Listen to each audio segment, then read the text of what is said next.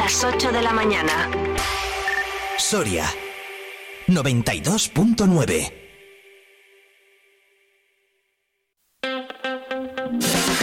Vive la mañana Soria con Alfonso Blasco.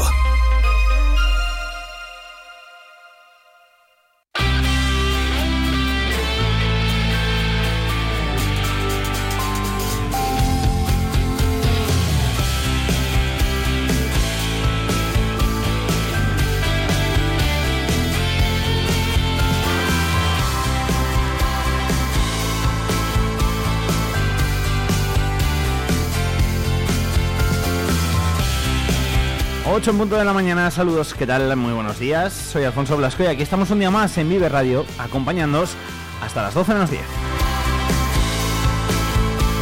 Hoy 12 menos 10, como ya habéis podido escuchar eh, precisamente a esa hora, a las 11.50, ahora comienza un especial aquí en Vive Radio en eh, todo Castilla y León con motivo de ese debate del estado de la comunidad, así que hoy acabaremos, nada, 10 minutitos antes.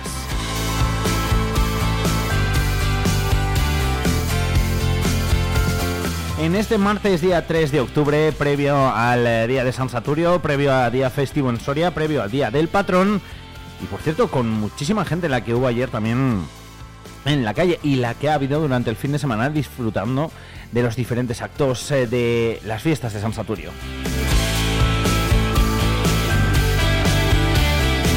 Fiestas de San Saturio que serán también protagonistas durante esta mañana, aquí también en la sintonía de Vive Radio Soria en la que enseguida repasaremos la información del tiempo y las noticias más destacadas que nos haya podido dejar el fin de semana y el día de ayer festivo, y en la cual tenemos muchas cosas que contaros. Se pasará por aquí por nuestros estudios Antonio Toño de Montes de Soria, bueno, pues eh, porque también la micología ha sido sin lugar a dudas protagonista durante estos días de atrás y esperemos que lo siga siendo durante este mes de octubre. Hablaremos de permisos, hablaremos de también todo lo que tienen preparado este Montes de Soria y hablaremos, eh, como no podía ser de otra manera, de esa cosecha, entre comillas, micológica, para ver qué tal va, para ver cómo le ha ido este calor, para ver las previsiones de los próximos días, etcétera, etcétera, etcétera. También nos acercaremos hasta el Burgo de Osma, que hoy es un día especial allí, uno de los pueblos más bonitos de España. Así lo va a ser y así, bueno, ya lo es también. Así que le charlaremos un ratito con Antonio Pardo, con el alcalde del Burgo de Osma, y que nos cuente también, eh, bueno, pues cómo está la localidad, cómo está el municipio y qué es todo esto, qué significa para, para el Burgo de Osma. Hablaremos de deporte porque hay mucho que hablar de deporte, sin lugar a dudas, del Numancia, del Grupo ERCE, de balomano, de Marta Pérez, de atletismo con la media maratón, de Abel 5K Fermín Cacho, etcétera, etcétera, etcétera. Y unos de los protagonistas más destacados en estas fiestas de San Saturio, además de los más peques, pues lógicamente son los gigantes y cabezudos, esa cabalgata de gigantes y cabezudos. Bueno, pues también nosotros queremos charlar eh, con el eh, presidente de la asociación de los que ahora mismo se encargan de esa cabalgata de gigantes y cabezudos. Así que nada, también eh, tendremos ahí una conexión en directo con él para que nos cuente todas las novedades y toda la gente que participa también en la cabalgata, que cada vez son más.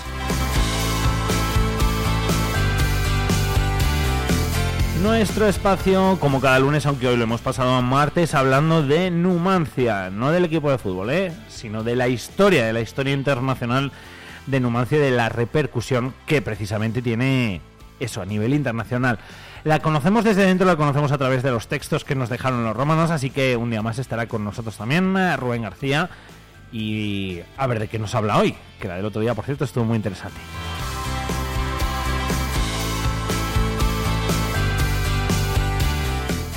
Y es martes, así que no podíamos dejar pasar una semana sin charlar con Jaime. Hablaremos eh, de, bueno, pues uno de los espacios más frikis que tenemos aquí en Vive Radio. Series, pelis, videojuegos, juegos de mesa, etcétera, etcétera, etcétera. Para esta semanita para, bueno, pues quizá los peques, ¿no? Que todavía no tienen clase, así que nada, también la, podrán disfrutar, así que atentos ahí, lápiz, papel, etcétera, etcétera, y apuntar los consejitos que también nos trae Jaime.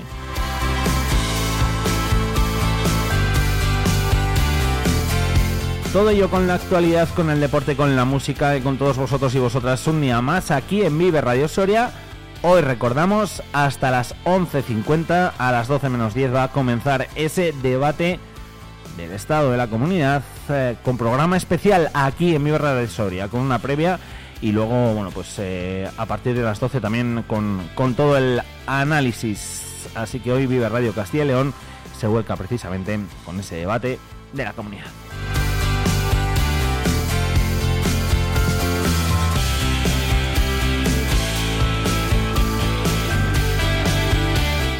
Son las 8 horas 5 minutos, miramos al cielo.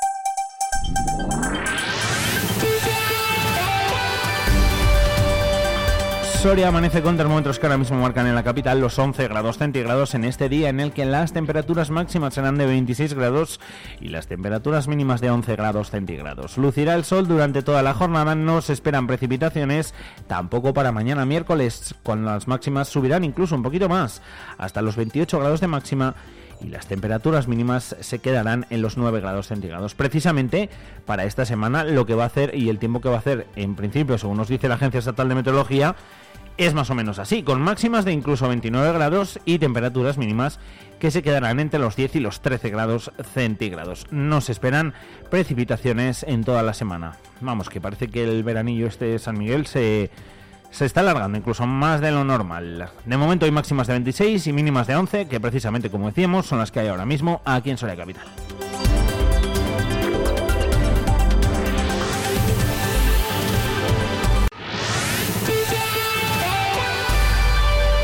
Vive Radio Servicios Informativos.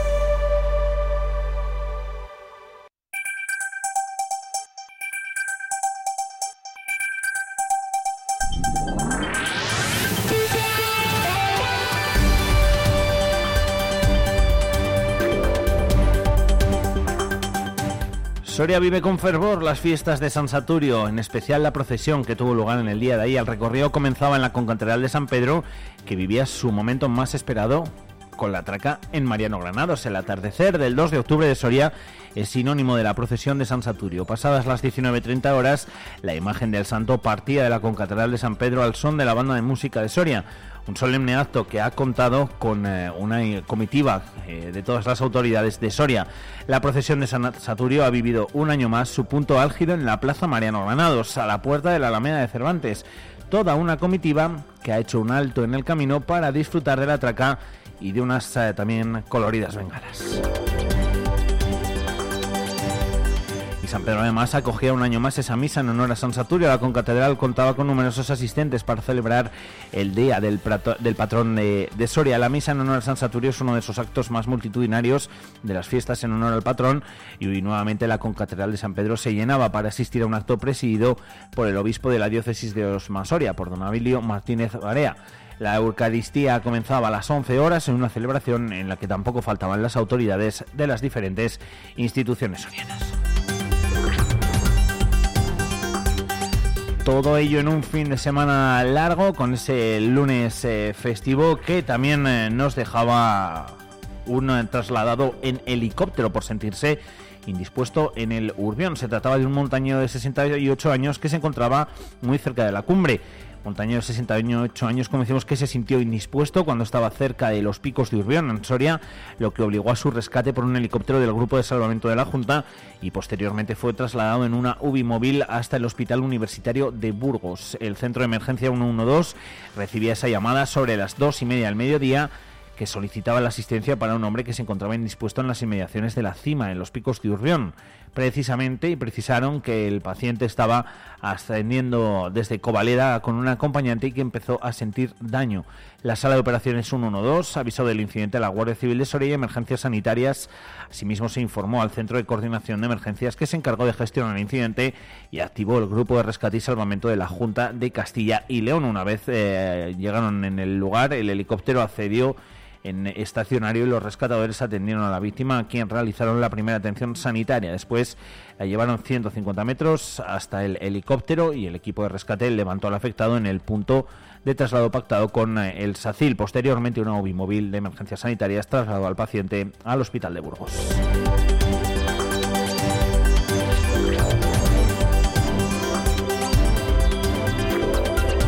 Y el origen del brote de gastroenteritis de Tarazona está en Soria. Distintos medios de Aragón aseguran que la contaminación del agua ha sido detectada en el río Keiles en la provincia Soria, en el río Keiles, a su paso por la provincia de Soria, es el causante del brote de gastroenteritis de Tarazona y así lo aseguraban varios medios de Aragón.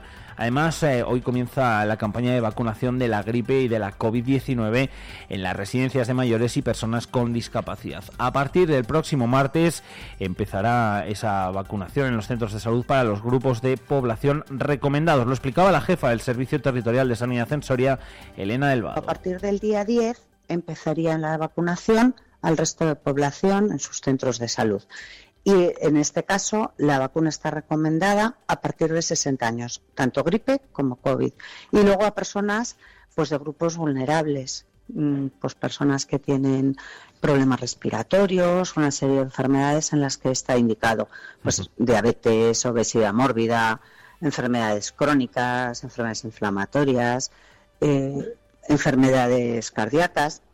Y luego está también indicado a personas embarazadas en el último trimestre de gestación y en el puerperio hasta los seis meses, es decir, después del parto hasta los seis meses. Luego también, por supuesto, en personal sanitario, por el, bueno, primero por, porque no cojan la enfermedad y puedan, puedan coger baja y además por la posibilidad de transmitir. Y luego en servicios esenciales como bomberos, las fuerzas de seguridad. Va a ser una vacunación conjunta de gripe y COVID, como ya se ha hecho además en las últimas campañas anteriores. El virus sigue circulando, es un virus respiratorio. Normalmente los virus respiratorios, una vez que que, empiezan, pues es, es, difícil acabar con ellos. Lo que sí mm. podemos hacer es pues vacunarnos para no, no, no, contagiarnos, no contraer la enfermedad, o si la contraemos, pues con síntomas mucho más leves. Este año se vacunará, se empezará a vacunar conjunta con, con la gripe. La novedad es que bueno es una vacuna diferente eh, se ha hecho una vacuna monovalente frente a la subvariante que está ahora circulando.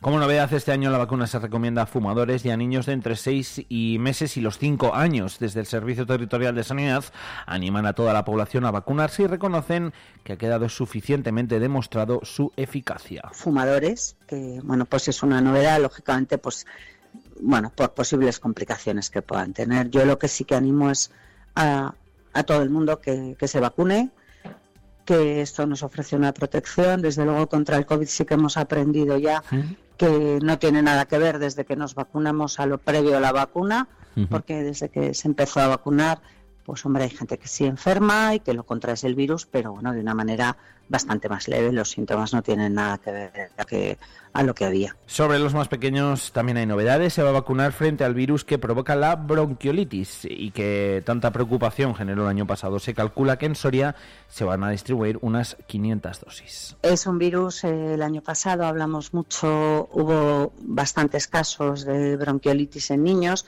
Este virus puede acabar produciendo la, la bronquiolitis y entonces este año, como bueno, es una vacuna que se empieza a poner este año y se pone a todos los niños nacidos entre el 1 de marzo de este año hasta el 31 de marzo de, del año que viene, de 2024. Y luego a partir del 1 de octubre los niños reciben en el hospital, cuando nazcan les pondrán la vacuna directamente. Y al resto de niños, bueno, pues les irán diciendo en su centro de salud para que, para que los vayan vacunando. Entonces, este es un virus que, bueno, pues eso produce, puede producir complicaciones en niños, además, sobre todo en bebés, que son muy pequeñitos, puede producir bronquiolitis, acabar en neumonía, y bueno, pues está indicado eh, a la población infantil y luego en caso de que, bueno, pues niños o prematuros o con cardiopatías, pues incluso se les puede, se les administrará antes de cumplir los 24 meses en cada campaña. Vive Radio Servicios Informativos.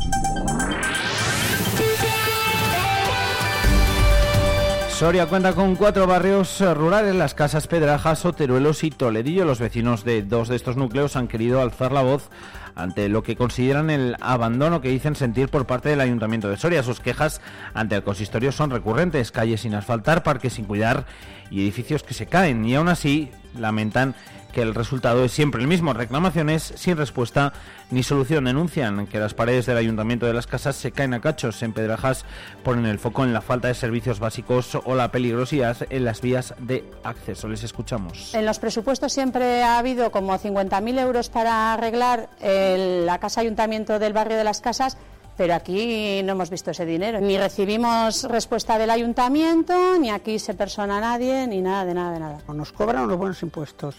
Y luego a la hora de, los servicios, pues hombre, son muy...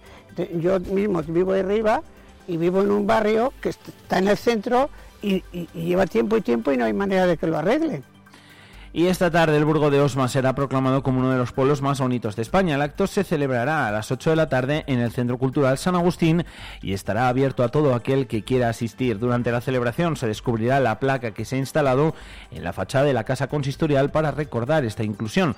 También, junto a las letras eh, corpóreas del Burgo de Osma, en la zona del aparcamiento turístico, se ha instalado un nuevo indicativo de pertenencia a este club. Además, también se presentará el martes la guía anual de los pueblos más bonitos de España, la más completa hasta la fecha, que busca convertirse en todo un referente no solamente para los viajes, sino también para recorrer la cultura, las tradiciones y la gastronomía de nuestros pueblos.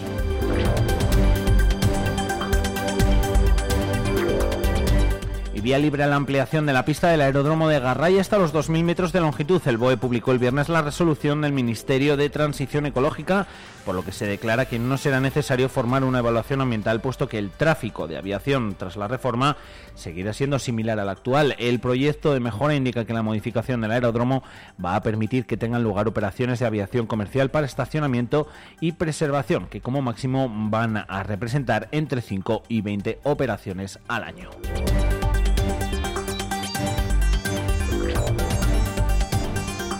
El Ayuntamiento de Soyacabras ha licitado por tercera vez el proyecto de construcción de una piscina climatizada. El pueblo de 32 habitantes va a destinar 16 millones de euros a esta infraestructura. El eh, coste aumenta en 100.000 euros respecto a la anterior licitación que quedó desierta. Hasta el 12 de octubre tienen de tiempo las empresas que quieran presentar ofertas. Y la Guardia Civil ha detenido a un hombre de 41 años como presunto autor de tres robos con fuerza en la provincia. Los hechos se produjeron el 6 de septiembre. El presunto ladrón sustrajo 12 joyas de plata de los siglos XVII, XVIII y XIX en la iglesia de Castilruiz. Después asaltó el ayuntamiento y el bar de San Felices llevándose el dinero de la caja registradora y ocasionando importantes desperfectos. El hombre fue detenido el pasado día 9 en la provincia de Ourense.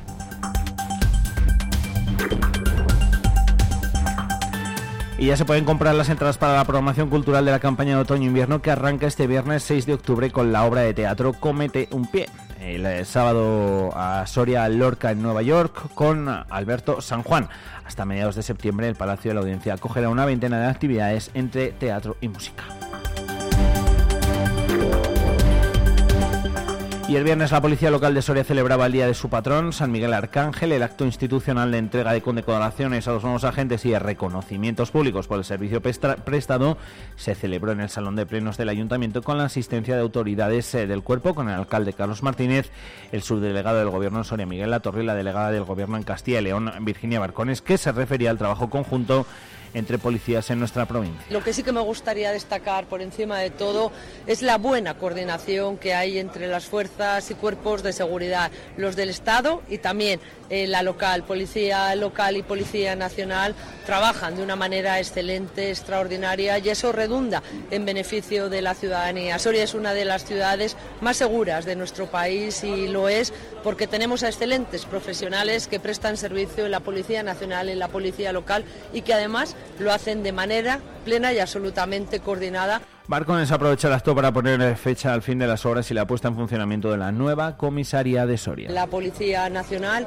eh, ha ido avanzando en esta nueva comisaría y confiamos que antes de finalizar el año ya podamos eh, hacer esa inauguración eh, y sobre todo lo que es más importante y por lo que trabajamos eh, en este entorno de finales, principio de año, poder ya prestar servicio en estas instalaciones modernas, eficientes, que van a hacer que los ciudadanos y ciudadanas de Soria reciban mejores servicios, pero también que nuestros agentes de la Policía Nacional estén en unas condiciones más óptimas para poder prestarlos.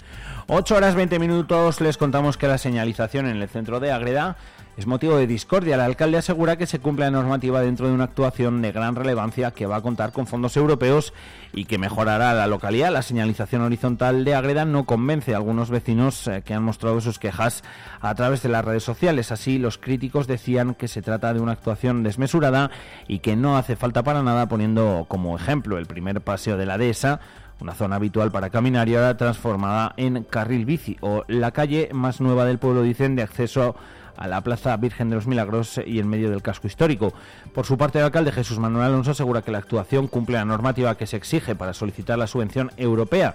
Dice que han sido el pueblo pionero en Castilla y León en conseguir ayudas DUS 5000 y es una forma de mejorar la señalización porque se están haciendo obras muy importantes. Las ayudas van a rondar los 4 millones de euros y es una oportunidad que tienen para mejorar significativamente distintos viales del municipio, no solo los ya existentes, sino también los que se van a ir construyendo en el municipio. Al final, que son las señalizaciones, eh, dice que se borrarán y que las obras eh, quedarán en eh, la esencia de la actuación. Ágreda, por cierto, ha recibido 2,3 millones del programa DUS 5000 para asumir un ambicioso plan de movilidad perdón, urbana sostenible con un presupuesto total de 2,8 millones de euros. El DUS 5000, recordamos que es un programa que gestiona el Ministerio para la Transición Ecológica y el Reto Demográfico, el MITECO, al amparo del Plan de Recuperación, Transformación y Resiliencia para financiar proyectos singulares de energía limpia en municipios de reto demográfico con ese objetivo de dar un impulso y desarrollo a la zona urbana.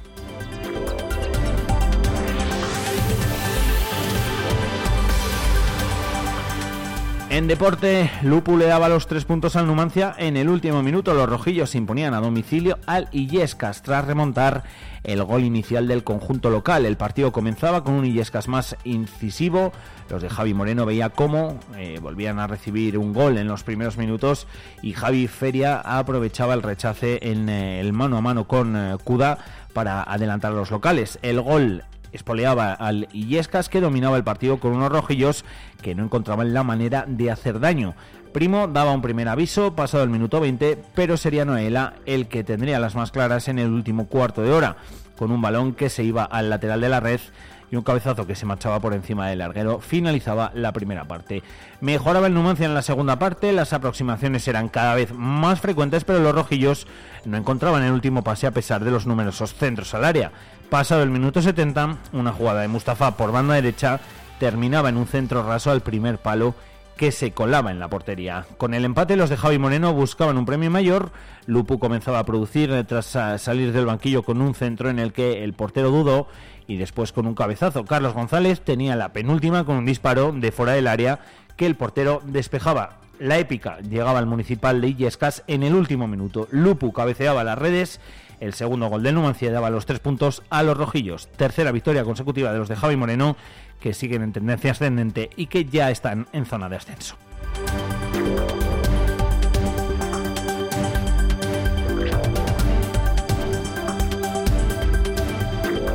Y el grupo Erce cae en la, en la Supercopa ante Guagua. Los celestes se llevan el límite al todopoderoso equipo canario, pero acababan sucumbiendo en el quinto set.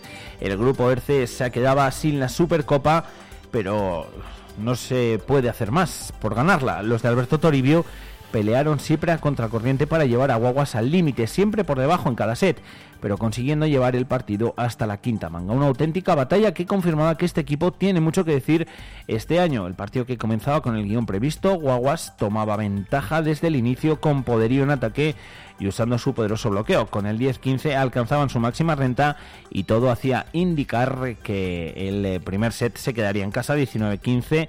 Los celestes reaccionaban primero ajustando mucho más el bloqueo, después eh, también con Bruno Cuna que se encendía y después eh, con el sentido de la oportunidad de Adrián Olaya del 21-19 se pasaba al 21-23 y un bloqueo de Lucas Llorente daba el primer parcial de Alberto Toribio 23-25. Eso sí, Guaguas reaccionaba de manera impotente y luego la tercera manga parecía clave para el devenir del encuentro. Intentaba el grupo ERCE mantenerse en el partido, pero el control era local. El grupo ERCE debía tirar de épica, pero primero eh, lo hacía la pizarra de Toribio, cambiando la rotación, conseguían 0-3 de inicio, se eh, recomponía de guaguas, eh, pero los celestes seguían percutiendo, demostrando fe inquebrantable. si Pedro Camanero combinaba de nuevo lo opuesto, y al colocador es que los de Soria estaban llevando al límite al técnico de Guaguas. Con un Bruno Cuña, con la flecha hacia arriba, el partido llegaba al quinto y definitivo set 22-25. Luego llegaba el tiebreak, que fue dominado desde el inicio por Guaguas. En la previa, el entrenador precisamente del grupo RC decía esto. A un Guaguas, sin dudas, y lanzado, nosotros no tenemos potencial suficiente para pararle. Un partido que a ellos les cueste mucho cerrar cada punto, que ensuciemos mucho el juego en todo momento, en el sentido eh, en el que toquemos muchos balones, que, que seamos capaces de dar una intensidad defensiva y de bloqueo muy alta. Bueno, en definitiva, eh, crearles dudas. En atletismo, una gran Marta Pérez fue sexta en el Mundial de la Milla. La Soriana fue la primera atleta europea en cruzar la línea de meta en Riga. Marta Pérez debutaba en el Mundial de la Milla sin grandes expectativas, pero la carrera de la Soriana ha sido de gran nivel. La atleta buscaba estar en el grupo de cabeza entre las 20 primeras posiciones, pero sorprendía culminando la carrera en sexta posición, siendo además la primera europea. Huelteji se proclamaba campeona del mundo fiesta además del atletismo en Soria en la media maratón Abel Antón. Eunice Saitiadi y Cristina Giurcanu se proclamaban vencedores en la 5K Fermín Cacho. Hugo de Miguel y Elizabeth eh, Quinta eran los ganadores en este día tan especial. Y es que ya es uno de los eh, días grandes del atletismo en Soria. Se llama Maratón Abel Antón, que reunía más de 300 corredores. Estaban encantados además de poder seguir celebrando esta carrera, como decía el propio Abel Antón, a que también escuchamos cómo una carrera como esta dinamiza la economía de la ciudad. Sí, lo que está claro es que al ser por la tarde la carrera, la mayoría de la gente que viene ya es a pasar el fin de semana. Muchos de ellos pues, ya tienen sus planes para el día siguiente pues a visitar la provincia, visitar lo que es la ciudad y también la provincia y bueno, los hoteles y restaurantes están a tope, ¿no? Que es al final de lo, de lo que se trata, ¿no? De que haya vidilla en Soria, de que haya mucha gente y que, y que realmente pues gasten aquí en la ciudad. Y en la carrera Yunis Aitadi y Cristina Giurcanu proclamaban vencedores, él siendo líder de principio a fin, ella con una gran remontada que la colocaba en cabeza a cuatro kilómetros del final. Ambos corredores son de fuera de Soria. Sí, yo creo que sí, la gente responde muy bien, ¿no? Y sobre todo, pues bueno, cuando ven la imagen pues de Fermín Cacho o Abel Antón, pues la gente de fuera quiere venir porque quieren hacerse esa foto con nosotros, ¿no? De recordar los viejos tiempos o, los éxitos eh, antiguos. Y yo creo que eso es un, pues, una ventaja porque más del 60% de los que corren en la media maratón eh, son gente de fuera, ¿no? Y yo creo que eso es un orgullo para para nosotros y, para Soria, ¿no? Minutos antes tenía lugar esa 5K Fermín Cacho con cerca de 200 atletas. Eh, esta vez los ganadores tenían sello soriano. Hugo de Miguel y Elizabeth Quinta conseguían subir a lo más alto del podio. 8 horas 28 minutos hasta aquí el repaso a las noticias más destacadas de esta eh, jornada, de este fin de semana, después del día 2 del día san de festivo de San Saturio festivo por el patrono. Recordamos que hoy, dentro de las previsiones, a las 11 horas y 50 minutos eh, tendrá lugar un especial aquí en Vive Radio, en Castellón, que podéis escuchar lógicamente en Vive Radio Soria, un debate con motivo, perdón, del debate del estado de la comunidad a las 11.50 la previa, a partir de las 12, ese debate que, insisto, podréis escuchar aquí en directo, así que hoy acabaremos un poquito antes, en torno a las 11.50 de la mañana. Ahora son las 8 y 28, hay más temas.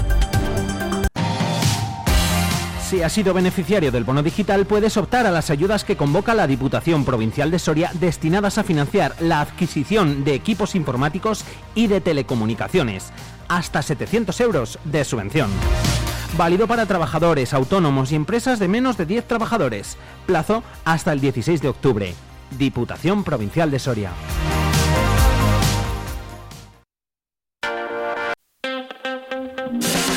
Vive la mañana Soria con Alfonso Blasco.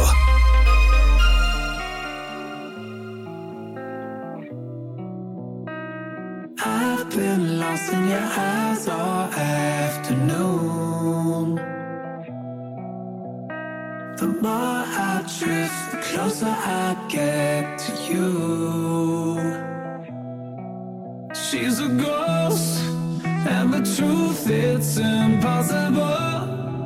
But I love her lies. You make sure I find somebody new. It's the way you move.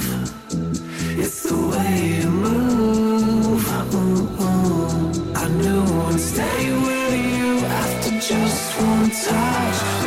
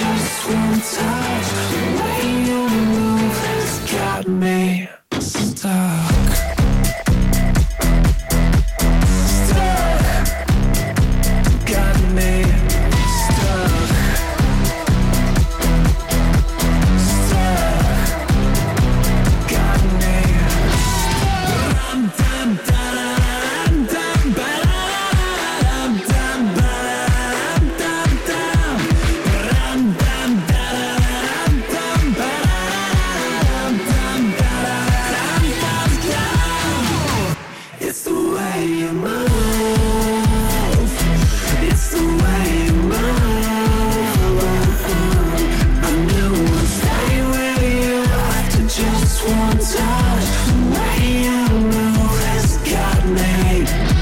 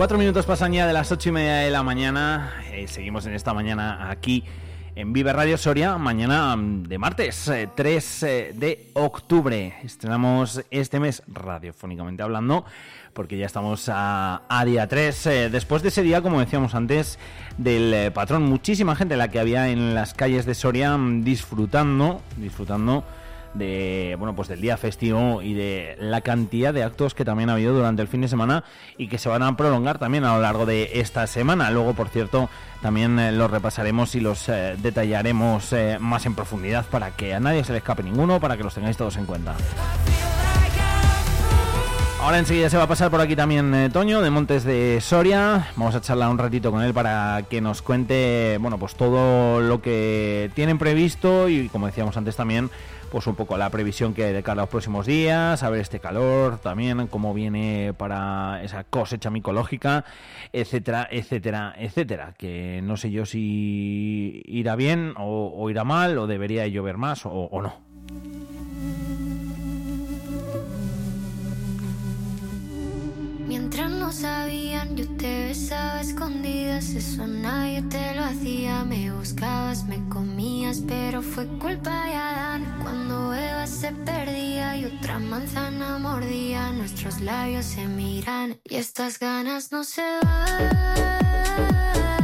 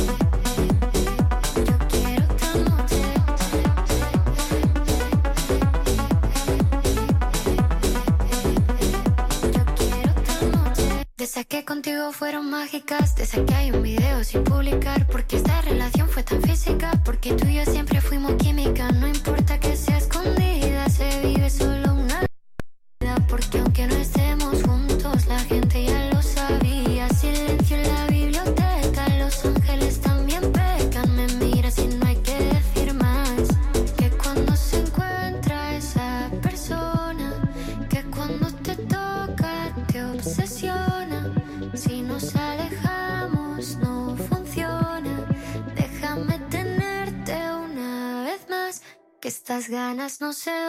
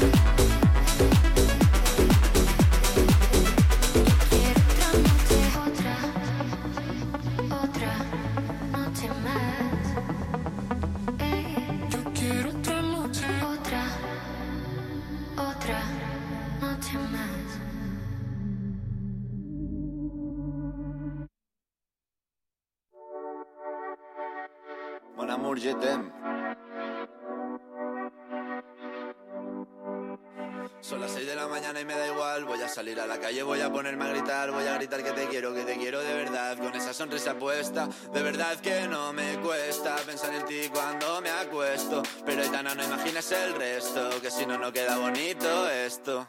Voy a ir directa a ti, voy a mirarte a los ojos, no te voy a mentir. Y como los niños chicos te pediré salir, esperando un sí, esperando un kiss. Y es que me encantas tanto, si me miras mientras canto, se me pone cara tonto. Niña, tú me tienes loca.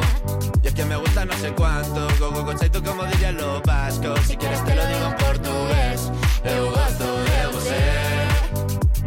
Se me para el 8 horas 38 minutos, eh, con el termómetro marcando ahora mismo los 11 grados, no se ha movido mucho, eh, desde que hemos eh, comenzado, desde que hemos amanecido, pues eh, precisamente esas eran las mínimas que hoy nos decía la Agencia Estatal de Meteorología. Lo que pasa es que las máximas pues van a llegar hasta los 26, eso hoy, porque el resto del fin de semana, hay el fin de semana de la semana, van a llegar incluso a los 28, 29 grados. El fin de semana hemos tenido yo creo que, que incluso más. Eh, Pero bueno, esta es la previsión, como nos dice siempre la, la Agencia Estatal de Meteorología.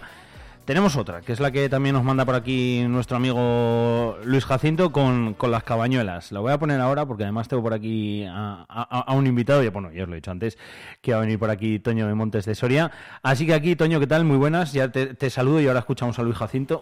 Buenos días. Muy buenos días y encantado de escuchar las Por- previsiones. por- me lo he guardado para cuando vinieses, o sea que he dicho, va, me lo voy a guardar y cuando, y cuando esté Nacho por aquí lo... Digo, la, la- la ponemos y casi también lo, lo escuche, el que Luis Jacinto nos manda siempre su previsión de las cabañuelas. Esto es lo que nos dice. Mañana es el cordonazo de San Francisco de Asís, que es lo contrario del veranillo, del veranillo de San Miguel. Lluvia, bajada de las temperaturas y sobre todo mucho viento. Refrán, el cordonazo de San Francisco de Asís se hace notar tanto en la tierra como en el mar. Las témporas y las cabañuelas mensuales dicen que el mes de octubre va a ser escaso de lluvias. Del 1 al 8 temperaturas agradables, frescas por las mañanas, sin lluvias. Del 9 al 20 pagan las temperaturas con algo de lluvia, pero muy poca por la noche los días 11, 12, 13, 14 y 15. Del 21 al 31 siguen bajando las temperaturas, algo de lluvia, pero muy poco también por el día, el 27, 28 y 29. Puede nevar los últimos días en las montañas, entre las, en, en las montañas y el ar. Terremotos del 1 al 6, del 13 al 21 y del 26 al 31, sobre todo el 26, 28 y 29. Excelente crónica de Manolo Lama de ayer del terremoto de Nápoles. Octubre va a ser muy terremótico. Bueno, pues eso es lo que decía Lu- Luis Jacinto. No, no- Las cabañuelas nos dan muy allá. Antonio, ¿qué tal? Pues la verdad que es un poco panorama un poco así de- no, no muy buen halagüeño a lo que nos a lo que a los micólogos o a los heteros nos interesa, pero bueno, también es verdad que hay cosas que coinciden por otros eh, otras personas que se dedican a la predicción y que Hmm. últimamente están de moda porque también yo he leído algunas crónicas de Jorge Rey que dice también que iban a haber cambios eh, para el 12, para el puente del Pilar, pero que tampoco iba a ser una cosa tan extraordinaria en lluvias. Pero bueno, lo que importa y lo que molesta ahora mismo a nivel micológico es el excesivo buen tiempo que hay. Eso es lo único que nos estropea la temporada. Nos estropea la temporada a nivel eh, que el- toda el agua que cayó, bueno, pues eh, ya casi casi está olvidada, ¿no? De, de- de aquellos días. Eh, ha servido para hasta ahora, pero de aquí en adelante debería de volver a llover, no me imagino. Sí, por supuesto, y de hecho en nuestra zona que yo he estado dando unas vueltas como todos los eh, vecinos de nuestros pueblos, viendo a ver un poco cómo evolucionaba el pinar, está totalmente parado. O sea, ha empezado a salir alguna rúsula, algún boleto, bueno, algún boletal como los eh, babosos, algún champiñón silvestre, pero realmente el monte está muy parado. Eh, y no era la previsión, porque los que hemos seguido las tormentas de agosto y sobre todo de primeros de septiembre, que se dieron unas tormentas importantes, incluso hasta hace menos de 15 días, han est- ha estado lloviendo en nuestra zona. Sí, sí. Mm, Vas al monte y dices, esto no es lo que yo esperaba y lo que se preveía que tenía que ser. Sobre todo dices, bueno, los cálculos de las semanas necesarias para que salgan níscalos y algunas otras especies, pues está retrasando más de lo esperado. Y, las, y esta temperatura no ayuda en nada, todo lo contrario. Es verdad, ¿eh? yo también que yo he movido un poquito el suelo, he quitado un poco de la zaraguja o de la hojarasca y sí que hay humedad debajo. Pero tú pisas el suelo y chasca. Sí. Entonces eso no nos gusta. Eso no, efectivamente, eso no, no, no es buen síntoma. Eh, con lo bien que pintaba, ¿no? Porque en cuanto, pues por ejemplo, a, a boletus, a manitas, por decir dos, seguro que hay más, eh, digo dos de los que casi conozco, ya sabes, Toño, aún, aún se han cogido. No, no, y de hecho hay zonas donde hay una producción, ha habido una explosión de amanitas en algunas partes del norte de la provincia de Soria muy, muy importante. Eh, incluso boletus aéreos han estado cogiendo estos días, que es alguna especie muy veraniega, igual que Mm. la manita. Pero es verdad que el año pasado, por ejemplo, a manita hubo hasta el 12 de octubre, que tampoco es nada común. Todo por las precipitaciones y el- la temperatura, que ha sido muy alta. Eh, no obstante, eh, boletus hay ahora mismo en algunas zonas mucha, mucha cantidad. También es verdad, y lo dijimos el otro día, zonas donde también hay que llevar precaución porque son zonas muy altas en la sierra, donde puede haber presencia de caro rojo, donde hay que extremar un poco los cuidados. Pero bueno, eh, la gente que sabe y la gente que conoce esas zonas, pues bienvenido sea que vayan, recolecten, disfruten de coger esos boletus Ujú. y luego, pues bueno, el que los pueda comercializar, pues bueno, pues eso que gana.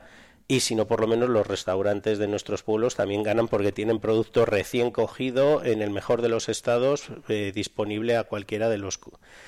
Por cierto, de los cientos, casi miles de turistas que han venido este fin de semana a nuestra provincia, que ya lo dijimos el otro Sí, día también verdad. aquí. la cantidad de llamadas que recibimos nosotros, y no solo nosotros, tanta gente de los establecimientos turísticos de Soria, preguntando cómo está la temporada para poder venir este fin de semana y ya nos cuento cómo va a ser el del puente del Pilar, que eso va a ser locura. Una locura. Pero bueno, ¿eh? porque es dinero que llega a nuestra provincia. Eh, yo te digo, por ejemplo, hablaba con un amigo mío del rollo ayer, ha estado el fin de semana en el valle a reventar casas rurales, restaurantes, eh, gente que te dice que ha, que ha servido, vamos, 200 raciones de boletus en, un, en un fin de semana, que es una burrada. Sí, O sea, sí, sí. Y luego eso genera un, genera un dinero que es muy importante para nuestros pueblos, que luego el invierno, el enero y el febrero es muy duro aquí. Mm, No, sí, sí, sí. Y además, eh, un turismo, pues que siempre lo hemos dicho, ¿no? Eh, muchas veces cuando se dice turismo de calidad, bueno, yo creo que cualquiera que venga y, y deja algo de dinero en Soria, pues eh, siempre, siempre es bienvenido. Lo que pasa es que estamos hablando, pues, de, de un turismo que viene, que pernocta, que hace noche, que se mueve por la provincia, que va a bares, que va a restaurantes, etcétera, etcétera, que, bueno, pues lógicamente el ticket medio, por decirlo de alguna forma, ¿no? Lo que se puede gastar cada, cada turista de media, pues es mayor. Porque por final, supuesto.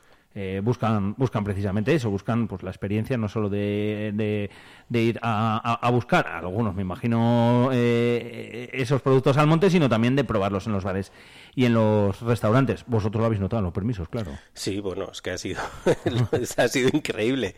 Abrir ahora de repente el teléfono para echar un vistazo, pues, a cómo ha ido un poco evolucionando estos últimos días, eh, desde el fin de semana, y, y haber superado los 12.000 permisos en el mes de, de septiembre, que ha sido algo que hacía tiempo que no veíamos, y de repente ver que en dos días que llevamos del mes de octubre, que hoy estamos justo a tres, pero fíjate qué hora de la mañana es, y que ya llevemos 1.500 permisos expedidos en dos días.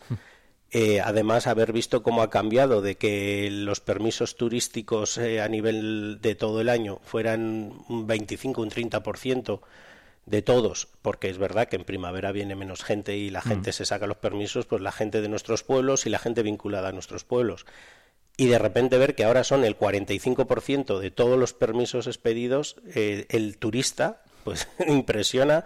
Estamos hablando de más de 8.500 permisos, 8.800 me parece que era la cifra de permisos de turistas que han venido o que van a venir estos días, porque también lo hablábamos que, que mucha gente saca el permiso con días de antelación. Mm. Nos pregunta, oye, ¿cuándo puedo coger setas? ¿Ya hay setas? Sí, pues para tal fecha estimáis que habrá, pues tal. Y hemos cogido ya la casa rural por tal zona, eh, ¿está dentro de vuestra zona regulada? Sí, pues entonces el permiso lo vamos a sacar ya para tenerlo todo el pack hecho. Y Claro. no vamos a esperar al... Para ir con todo hecho. Claro, venir con los deberes bien hechos, Con los como deberes se bien suele decir. Eso, eso, porque recordamos que tú puedes seleccionar en el permiso de dos días la fecha que vayas a venir y Eso es. directamente. No hace falta que lo cojas el día de antes ni el mismo día. O sea, que tú te metes y cuando seleccionas el permiso, pues eh, coges el día que te sale un calendario y en un momento lo tienes y vienes con los deberes hechos como debe ser. Eso es. Y luego hay que hacer los deberes también mientras recogemos. Hay que recolectar de manera sostenible, hay que buenas prácticas de recolección, coger las setas en su cesta o en su recipiente adecuado.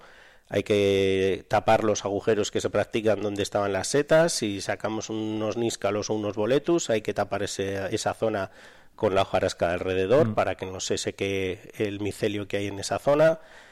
Luego, por supuesto, hay que recolectar solo lo que vayamos a coger. Si hay especies que están muy maduras o que están estropeadas o muy jóvenes, hay que dejarlas. Ellas mismas servirán para, pa- si son muy maduras, para dispersar esporas.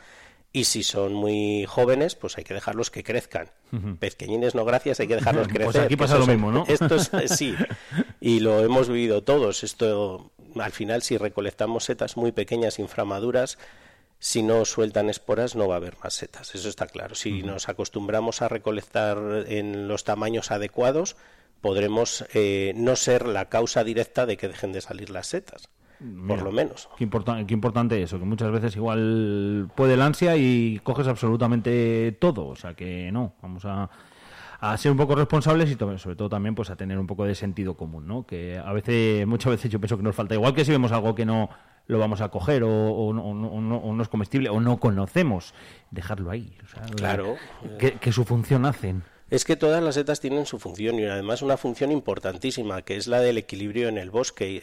Por ejemplo, hay, hay gente que no conoce que la manita faloides, que es mortal para los humanos, tiene una función importantísima para los robles y las encinas. Se asocia a sus raíces y hacen un intercambio beneficioso para los dos.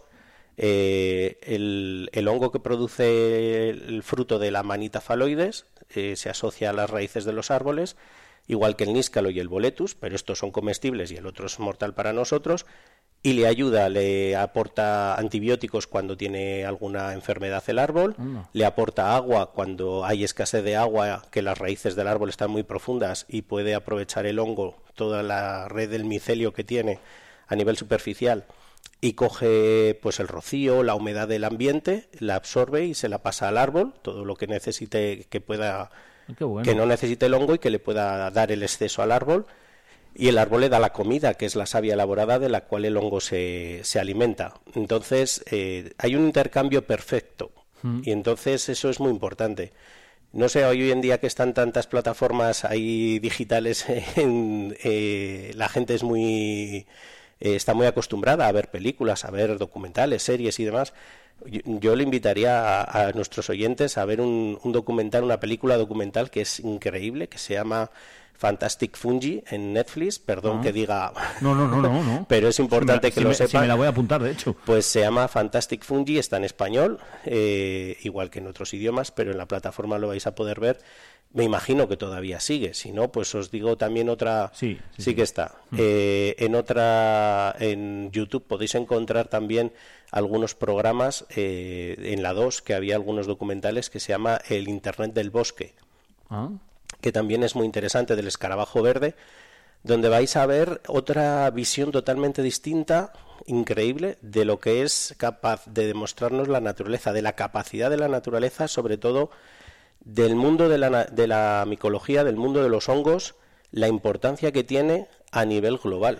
Es algo alucinante. O sea, yo de verdad que os invito porque os va a cambiar eh, el punto de vista sobre las setas. Qué bueno. Para bien, por supuesto. Mira, me lo, me lo, me lo he apuntado los dos, que además eh, se pueden ver, bueno, uno en la página de RTV Play y el otro también en, en, en Netflix, Fantastic Fungi. Eso. Y, y el escarabajo verde que da el programa, ¿no? La internet del, del bosque. O sea, que apuntar a las dos y... Hay para echarles un, un vistazo porque muchas veces pues no sabemos muchas de las cosas. Yo, por ejemplo, lo que acabas de contar, lógicamente no tenía ni, ni idea y creo que la mayoría de gente que va al bosque, pues eh, tampoco la tiene. Muchas veces nos centramos en eso, incluso si nos aburrimos en, en dar pataditas, o en esto no vale, o en esto tal, o, o en destrozar un poquillo. O sea Pues sí. Ya no tengo nada de dejar cosas por ahí Sí, sí, bueno, eso, por supuesto. Pues sí que me gustaría que por lo menos en las próximas semanas que nos veamos aquí, Sí. si hay alguno de los oyentes o tú mismo que veáis algo que os llame la atención sobre esto, que podamos comentarlo, Ah, por pues lo sí. menos que le demos la importancia de decir, bueno, pues mira, pues yo lo he visto y no me ha parecido nada interesante. Bueno, pues ya está, es una opinión. Pero al revés, si a alguien le llama la atención, jolín, estas cosas son interesantes. El que eh, nuestros oyentes y, y- y incluso nosotros mismos podamos hablar de esta parte Pues sí. menos conocida de la micología y que realmente, pues es a nivel eh, de importancia en la naturaleza es tremenda. Tremenda porque eso es lo que hace que luego, pues eso, pues tengamos los, los boletus, eh, los nícalos, Claro. las manitas, todo lo que más cogemos. Claro, y sobre todo también que, que se den esas setas en nuestros bosques en esas condiciones, dependiendo de un aprovechamiento, como decimos en Soria. Si Soria tiene esa riqueza micológica es porque Sí. hay un aprovechamiento del monte. Claro. No se ha dejado ahí impoluto, sin tocar, no sin perturbar de ninguna manera. Y cuando decimos perturbaciones no decimos negativas, sino Al hay revés. perturbaciones naturales y hay perturbaciones artificiales que son necesarias. Cuando, y esto también me gustaría, si alguna vez eh, quieres, eh, que lo debatamos. Sí. Porque hay, hay ciertas eh, formas de pensar de excesivo conservadurismo en tema natural que lo único que llevan es a la pérdida de esa naturaleza. Y a veces estamos eh, muy equivocados. De no tocar absolutamente Sí, el monte para eso es. nada, ni talar, ni... Sí, sí, el- Supongo lo que es el nulo aprovechamiento, la conservación total tal cual está y darte cuenta que eso no es natural. Es que eso es dejarlo salvaje y... los- No, no, pero no es ni siquiera dejarlo salvaje, es muy gracioso y esto es una, esto son visiones muy diferentes. Sí. Eh, si nos ponemos así, o sea, por, por ir solo al extremo, y luego ya habrá un día Sí. que podamos eh, hablar más largo y tendido sobre esto. Pero si dejamos algo realmente sin tocar eh, que la naturaleza fluya, como se suele decir, el día que caiga un rayo y haya un incendio, la naturaleza fluya y no vamos a mandar a los bomberos, porque es una perturbación natural Claro. que está haciendo sobre el monte. Entonces, a- ojo, si lo hacemos natural, natural del todo, lo dejamos natural, pero no vamos a jugar a controlar, porque entonces ya intervenimos. Claro. Entonces, si intervenimos, intervenimos en todo, no solo en lo que nos parece. Pero ahí hay ciertas cosas que tendríamos que debatir y, y por supuesto, establecer una- un- unas normas de juego y ver Mm. cómo se puede trabajar y gestionar el monte, que, que creo que en Soria se hace de una manera en- envidiable y de Sí. hecho, bueno, yo no lo, lo digo yo, pero porque yo he viajado por muchos sitios de España donde te dicen que el ejemplo del paradigma de la gestión forestal es la provincia de Soria. Fíjate. O sea, es así, y, y- y os digo que no me he movido por una ni dos comunidades autónomas hablando de gestión forestal.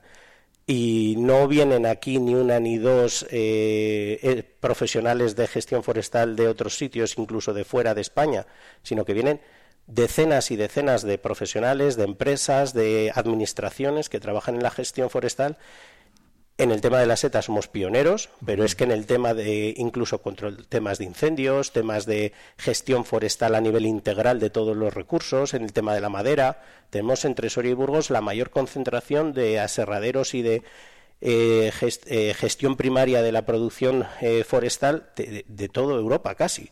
O sea, por lo menos de toda la zona del arco mediterráneo. En España, eh, la mayor concentración de, de- de empresas transformadoras de primera, de, vamos a decir, de la primera producción del, del monte está aquí, en nuestro cogollito ahí entre Soria y. Burgos. Y eso es muy importante también. Pues sí, muy, muy, muy importante. O sea que, pues me parece buen tema para, para hablar algún día de ello, porque creo también, y al igual que pasaba antes con, con la micología, que son temas pues, que muchas veces eh, desconocemos y que también sirven para concienciar un poquito de lo que podemos hacer cada uno para cuidar nuestros montes, pues mejor, porque yo creo que al final todos podemos hacer, porque todos, eh, por lo menos alguna vez, vamos, y la gente de allí por la zona además los cuidan un montón, ¿verdad? Ellos, vamos, es eh, tienen muy interiorizado que es su valor, su, su tesoro y que ha pasado de generaciones en generaciones y que ellos tienen que seguir cuidándolo y manteniéndolo y al final, bueno, pues los que vamos, aunque sea en la época de setas, eh, como digo yo, pues eh, qué mínimo, mínimo, minimísimo que intentar hacer lo mismo que hacen ellos todo el año. Sí, eso por supuesto. Eh, Nosotros tenemos que valorar que hay un trabajo eh, de toda la gente de nuestros pueblos, de las administraciones, para que estén los montes en el perfecto estado de aprovechamiento sostenible y sostenido en el tiempo para generar valor en nuestros pueblos y que eh, porque yo también muchas veces digo que no que está muy bien hablar de, de especies en peligro de extinción, pero muy pocas veces se habla seriamente de lo que yo considero que es una de las principales especies en peligro de extinción, que es el habitante del medio rural. Mm, verdad. De eso no se habla casi nunca. Se habla en grandes ferias, siempre poniendo millones en- de, eh, eh, de dinero, eh, millones de euros, hablando de, de la despoblación, pero luego no ves que realmente eso se lleve a cabo ni, ni tenga un. no se ve realizado. Por lo menos. Si tanto se pone, tanto empeño se pone, es increíble que en nuestros pueblos cada vez haya menos habitantes. No en la capital, que, que es al revés, sino en los, en los pueblos. pueblos, que cada vez, que cada vez hay Entonces, menos, como dices. Entonces es un problema y no solo de nuestra provincia de Soria, sino de muchas otras. Entonces, bueno, pues realmente si hay que trabajar, hay que trabajar para que nuestros pueblos todavía eh, sobrevivan y no solo durante unos años eh, cercanos, sino que realmente en el tiempo, con una apuesta verdadera sobre, sobre ese medio rural. Pues sí. Entonces, bueno, pues no, no nos convirtamos en un parque de- temático de naturaleza de las ciudades de alrededor, sino que podamos tener algo que podamos disfrutar, de lo que nos podamos beneficiar nuestros pueblos. Y esa es una de las cosas por las cuales en el Parque Micológico Montes de Soria solo se permite la comercialización de las setas a la gente de nuestros pueblos, porque Mm. el valor añadido tiene que quedar en nuestros pueblos. Es una cosa... Eso, de una- eso es así, eso también, es- eso también. es que lo que no tiene sentido es lo contrario. Mm. O sea, abrir a que cualquiera pueda venir a aprovechar un recurso eh, natural que sale en nuestros pueblos gracias al trabajo de nuestras gentes y que luego lo pueda coger cualquiera de cualquier sitio que viene solo aquí a llenar el capazo o a llenar el capó del coche, el maletero. Es importante que al final esa actividad sean más o menos gente, pero que la hagan nuestros vecinos, principalmente. Y luego ojalá hubiera más empresas en nuestra provincia que hicieran la comercialización de estas setas directamente, sin intermediarios de fuera, que la pudieran hacer desde aquí Hmm. y que realmente ese valor se quede aquí. Pero bueno, el mercado es el mercado, eso sí que es un Sí, ahí sí que- monstruo imposible de intervenir. Eh, ni los más de arriba que quieren intervenir en el mercado lo van a lograr, porque el mercado es un monstruo Hmm. que sobrepasa a todos y la economía sobrepasa incluso a la política.